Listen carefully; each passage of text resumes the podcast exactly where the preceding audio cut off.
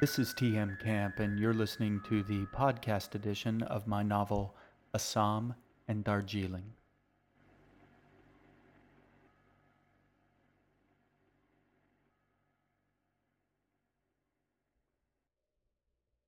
Book 1 Exiles Chapter 12 Annie's Garden They smelled the fire before they saw it.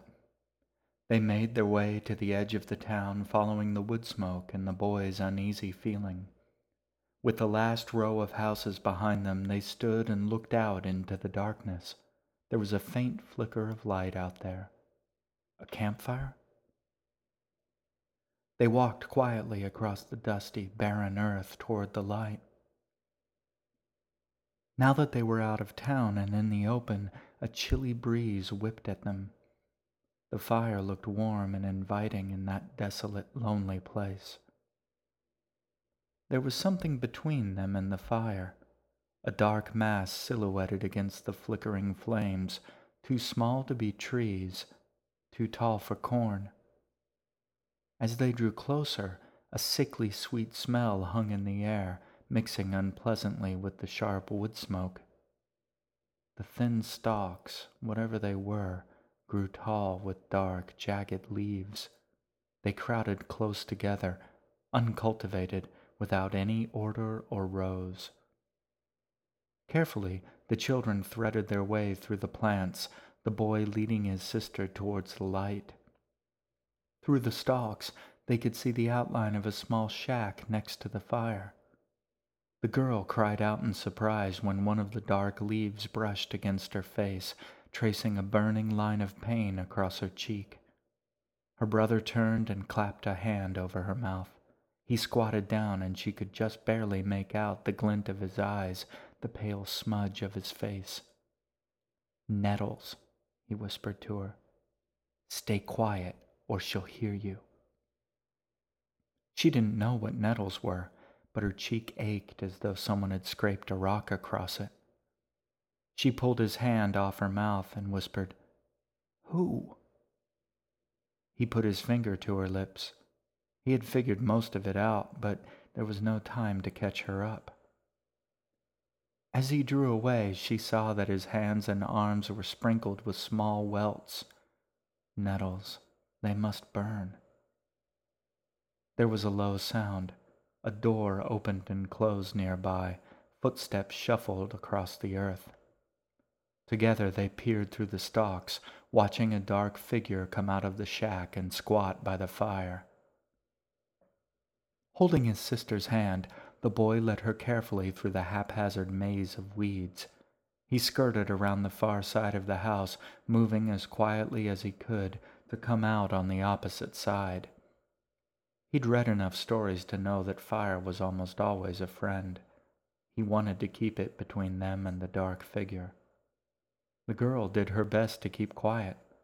The nettles stung her cheeks and hands, but she clamped down and forced herself not to cry out again.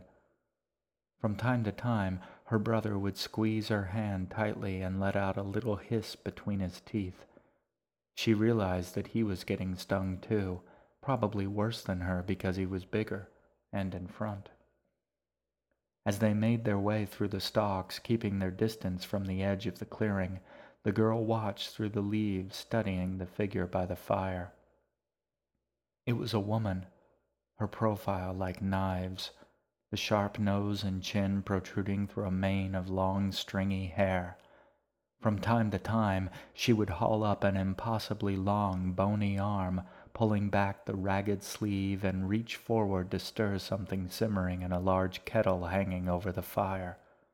The shadow, the woman, hissed stirring the pot with a long, crooked forefinger, a finger, the girl noted, that tapered to a point impossibly long.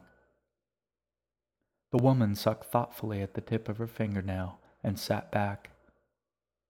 Having put the fire between them and the witch, because, of course, that's what she was, a witch, the children stood among the nettles, half choking in the sickly sweet smell that drifted down from the tops of the stalks. The sick, greasy odor hung in the air around them like smoke. It was too dark to see what horrible buds bloomed at the tops, but they smelled hideous, and the girl could hear the low sound of flies buzzing among them.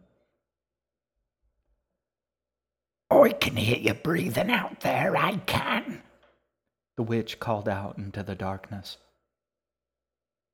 The boy smiled quietly, laying his hand on his sister's arm to calm her down.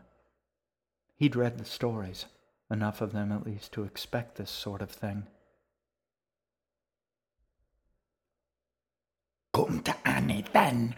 Her voice was like sandpaper. There's plenty of food, plenty for all of us, and I don't mind sharing. Cackling, she settled back on her haunches. The girl could see the glint of her eyes behind the stringy hair. The boy waited a moment. Then he stepped to one side and pushed his sister forward, sending her out into the clearing ahead of him, blinking in the firelight. The witch didn't move, but the boy heard the long, slow breath of satisfaction she let out at the sight of the girl. He felt a pulse of energy from her, raw and hungry. He waited a moment, letting it build, before stepping out of the weeds next to his sister. The witch had begun to rise, but settled back down at the side of him. He spoke up, doing his best to sound helpless and forlorn. Please, ma'am, we're lost and it's so cold. He wavered out the last word to maximum pitiful effect. His sister picked up on the act, adding, And we're so hungry. The witch sniffed. She'd been around long enough to be suspicious of such easy prey. She'd never read books as the boy had, but she'd heard the stories of what had happened to her sisters, and it made her careful. But her pot was full, the stew nearly ready, and she was too hungry to wait any longer. She could save room if need be, if there was a more delicate morsel to be had at the end of her meal. And it had been a while since she'd had any live, fresh meat in her bowl. She stirred the stew again. The boy heard a dull rattle within the pot, like stones rolling against the cast iron sides. Come closer, babies. Closer for Annie. These dull old lights aren't what they used to be. They look pretty bright to me, the boy replied. The witch chuckled. You're a smooth one, aren't you, boy? Come closer now and sit. Lost, did you say? Traveling, are you? From where to where? The boy held his ground. I don't know, actually. We were looking for our mother and we got lost. Lies, he knew, work best when they're wrapped around a truth. Well, you can't travel on an empty stomach. Come and sit a while. Try Annie's stew. It's almost time to be ready, and she gets so few visitors. We're not hungry, the boy said quietly. The woman sighed. Well, it's a lonely life being old and alone. The other weans hereabouts run away from old Annie. Yeah, I just bet they do, the girl thought to herself. The witch sighed again. A sad, lonely life for Annie. She dabbed at the corner of her eye. The two children moved to sit closer to the fire, still keeping their distance. The witch smiled and nodded at the gesture. Ah, well, that's kind of you. That's right nice now, that is. She stirred the pot. Stew will be ready soon enough, and then, if you're very good and eat all your supper, maybe you'll get a special treat. Like what? the girl asked. Old eyes peered at her. How does Homemade black licorice strike you, girlie. The boy looked at his sister. She hated black licorice almost as much as she hated being called girly. But she smiled shyly and nodded at the old witch as though it were her favorite. Lovely girl, the witch said. It's nice for old Annie to have some proper company now and again, especially such nice, polite, quiet children such as yourselves. Annie gets so tired of the little brats in town. She sighed and reached forward to stir the pot. They nibbled away her sweet house so many long years ago, and it's all Annie can do these days to keep them out of the garden. She peered up at the children. Did you see Annie's garden, babies? Did you smell her sweet flowers? The children hesitated, nodded. It was pretty dark, the girl answered. The witch stared out into the night as though she hadn't been listening. Some days Annie can barely stand to see and hear them play and scream. It's all they do, morning, noon, and evening. That's a lonely sound for someone old. Children's voices brings back better times when old Annie was young herself. The old woman stared into the fire, tapping one long fingernail against her teeth. Such games we played, my sisters and me. She shook her head and cackled. Don't pay any attention to this old woman's tangle-headed rambles. She turned back to them, eyes bright. What's your names, then, when you're at home? I'm G, and this is my brother Assam. The witch's eyes narrowed like scissors. Strange pair of names. G, is it? The girl nodded. It's short for Darjeeling. Her brother nearly rolled his eyes, but caught himself. Hmm, pretty name. The girl, now called G, smiled and cocked her head. Thank you. She looked up at her brother and squeezed his hand. His palm was slick, and his arm was shaking slightly.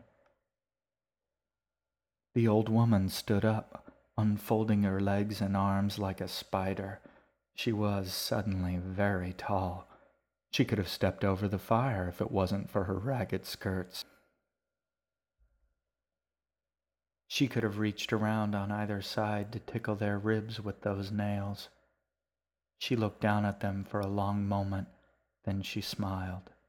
Well, whatever you're called, you're both welcome to try old Annie's stew. You wait right here while she fetches some bowls.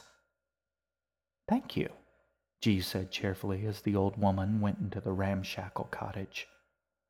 After she was gone, the boy said, Are you crazy? under his breath. No. He said her name, exasperated.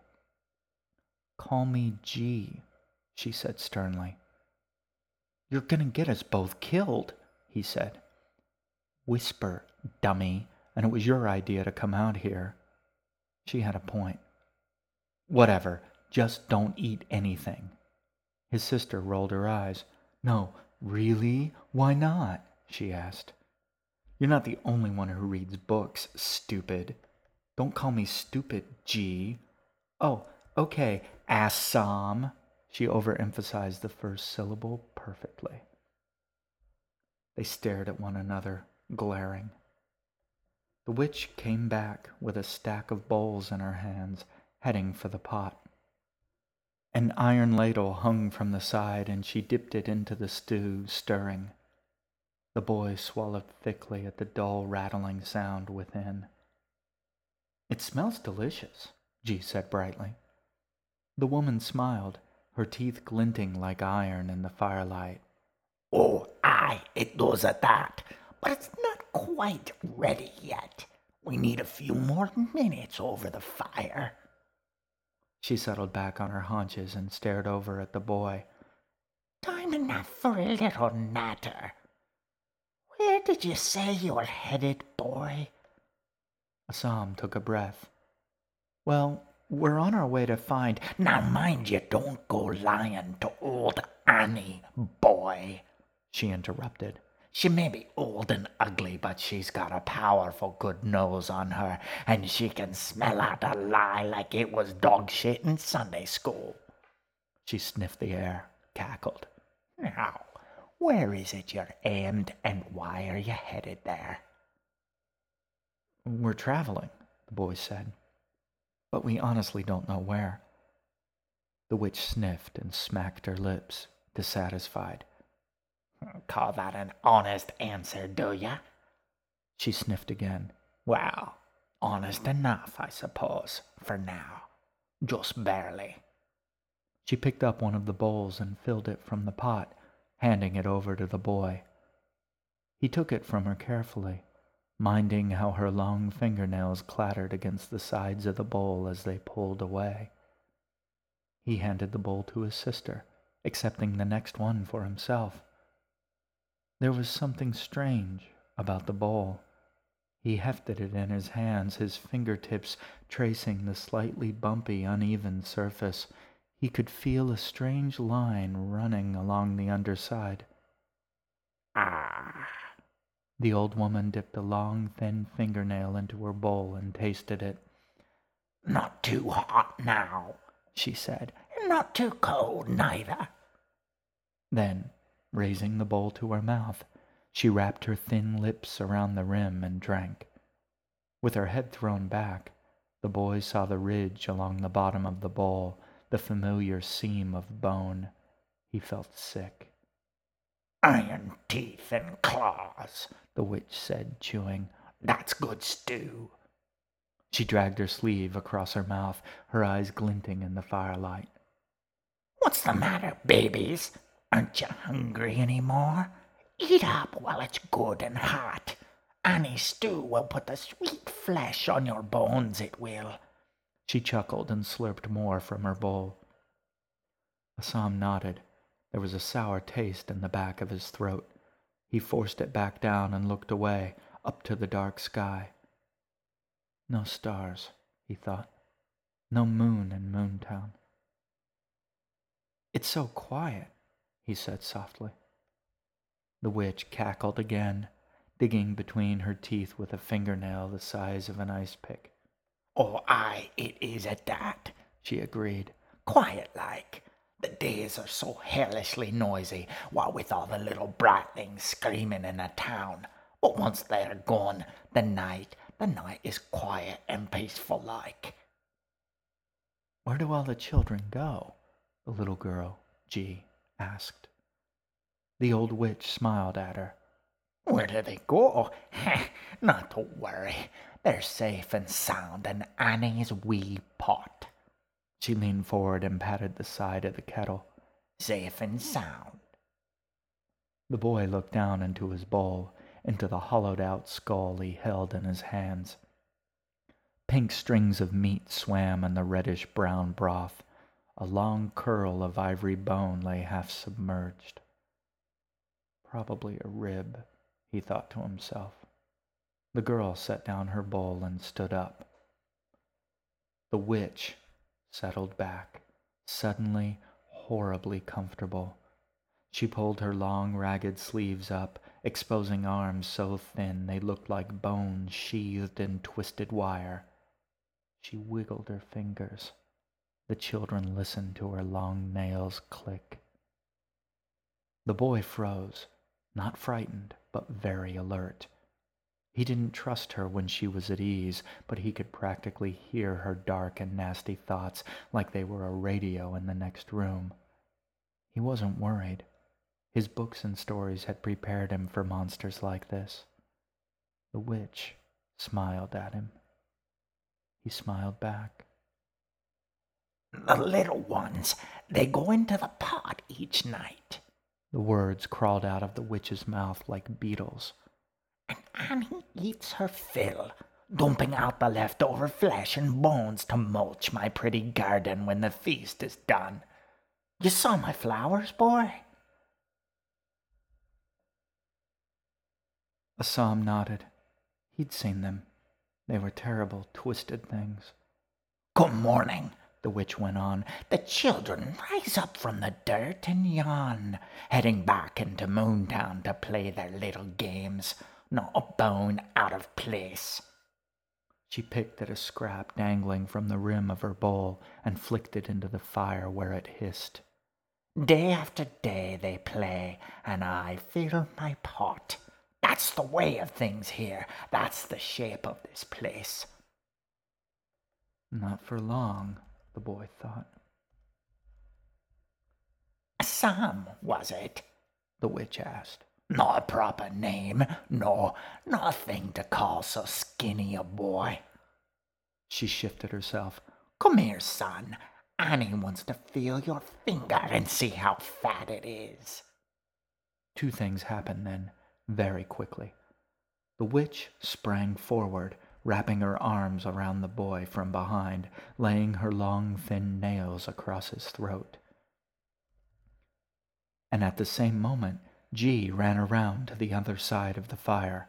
Unlike her brother, she didn't have a way to listen for things, but she was quick, and she could move when she needed to. The witch stared at her through the flames, wiggling her fingers against the boy's neck, tapping one long nail against his cheek. Come back, girlie, she said. The game is over, and Annie, she wants what's hers. The girl shook her head, her eyes on the boy. Assam stared calmly back at her over the rim of the iron pot hanging above the flames.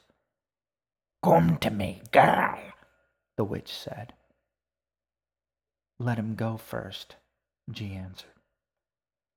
The witch tightened her fingers on his throat, her eyes fixed on the girl. Come to me. Come to Annie. G put her hand on the pot. It was warm, but not too hot to touch. She bumped it with the flat of her hand, setting it swinging. Let him go, she said again, or I'll spill it all. She shoved the pot once more, harder this time. A little of the stew sloshed over to the side to land sizzling in the flames.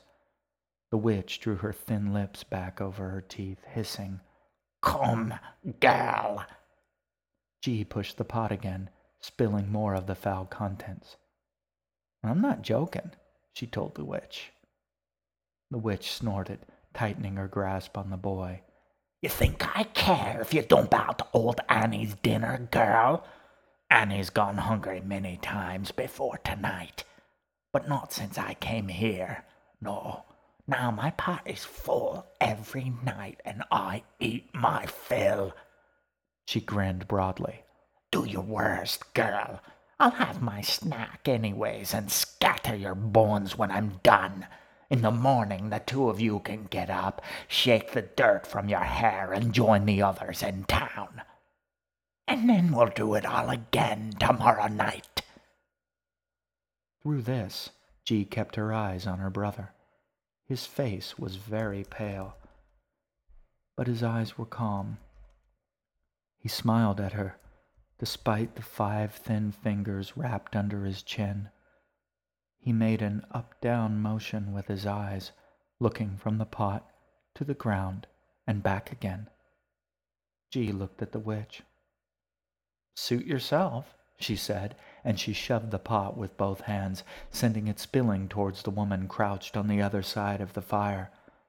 The witch gave a little cry and hopped backwards like a bird, dragging the boy along with those nasty claws.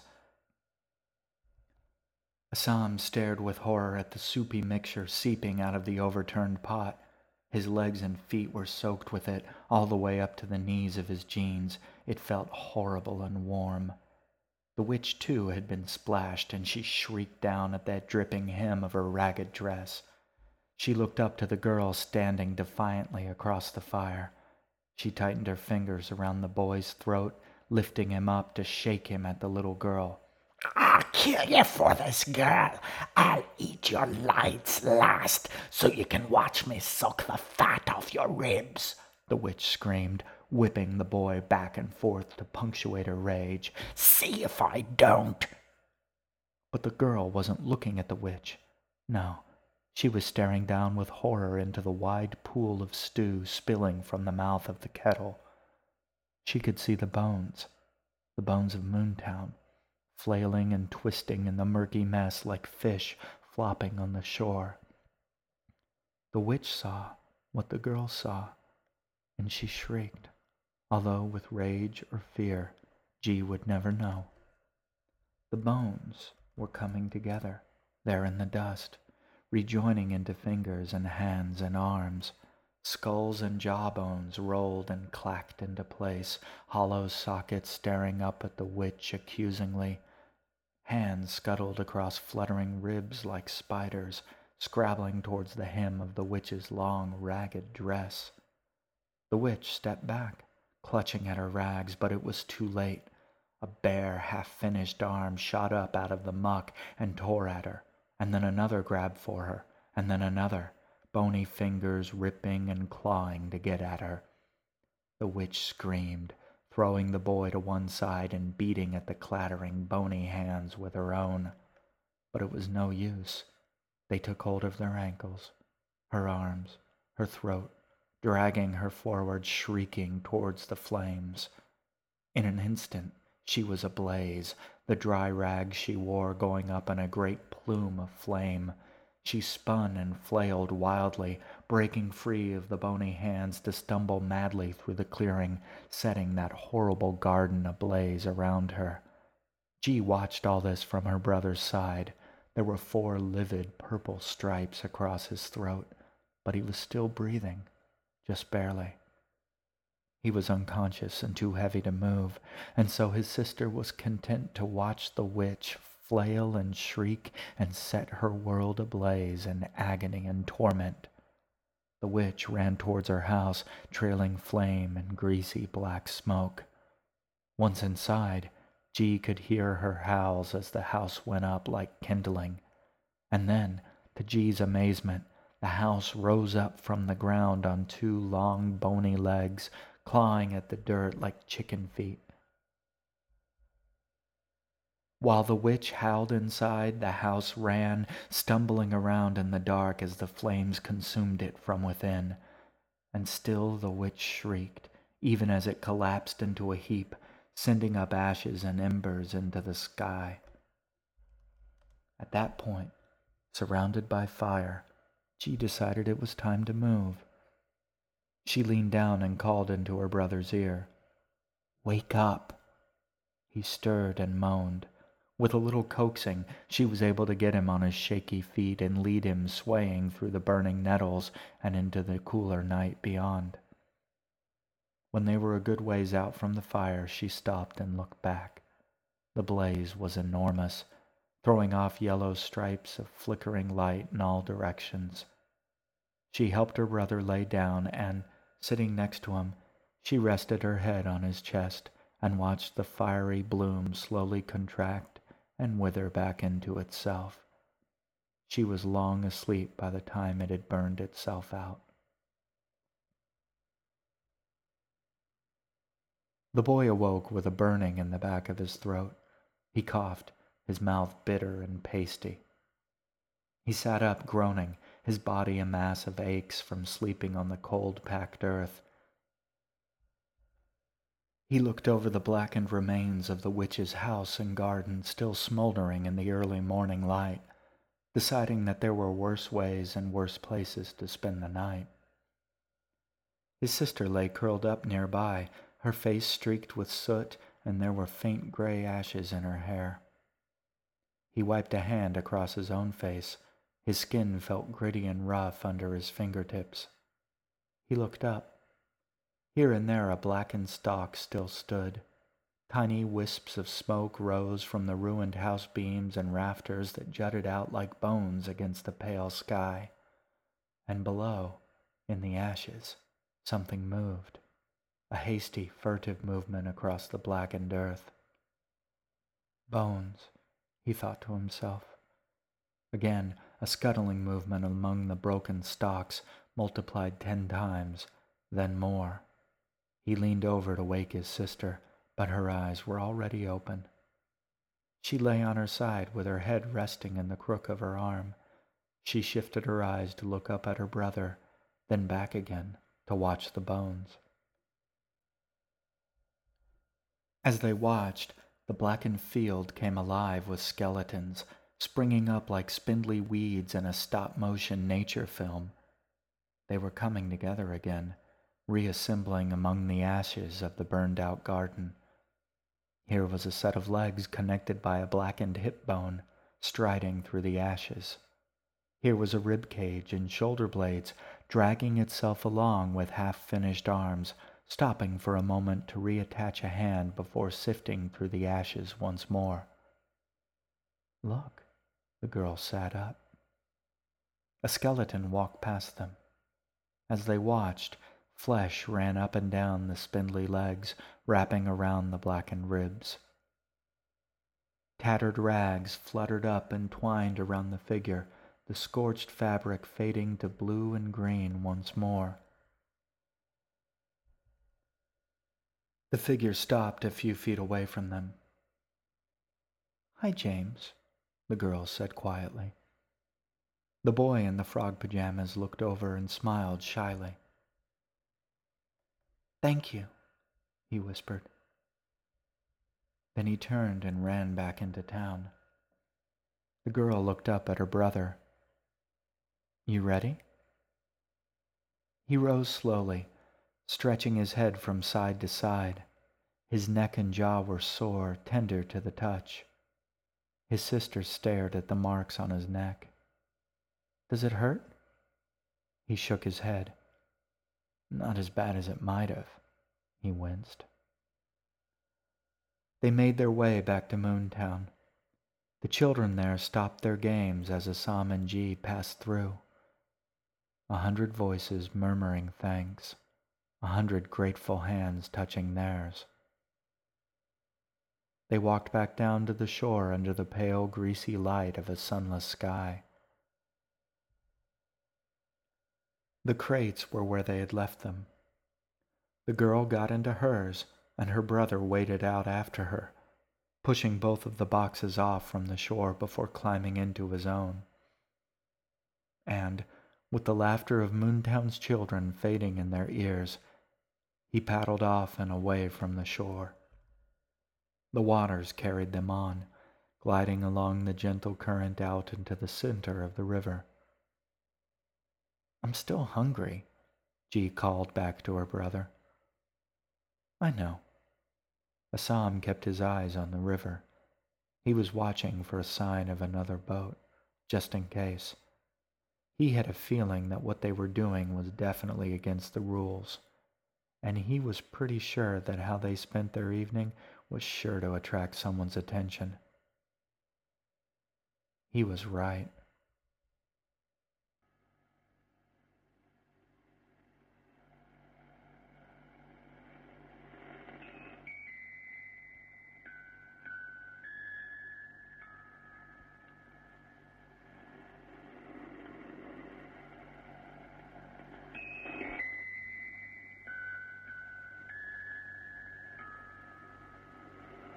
You have been listening to Assam and Darjeeling, written and performed by T.M. Camp. A new chapter from the book is available each week, free to download at the iTunes Store. To find out more about Assam and Darjeeling, to read my weblog, or to send me your questions and feedback, visit my website at www.tmcamp.com. I hope to hear from you. Thank you for listening. I'll talk to you soon.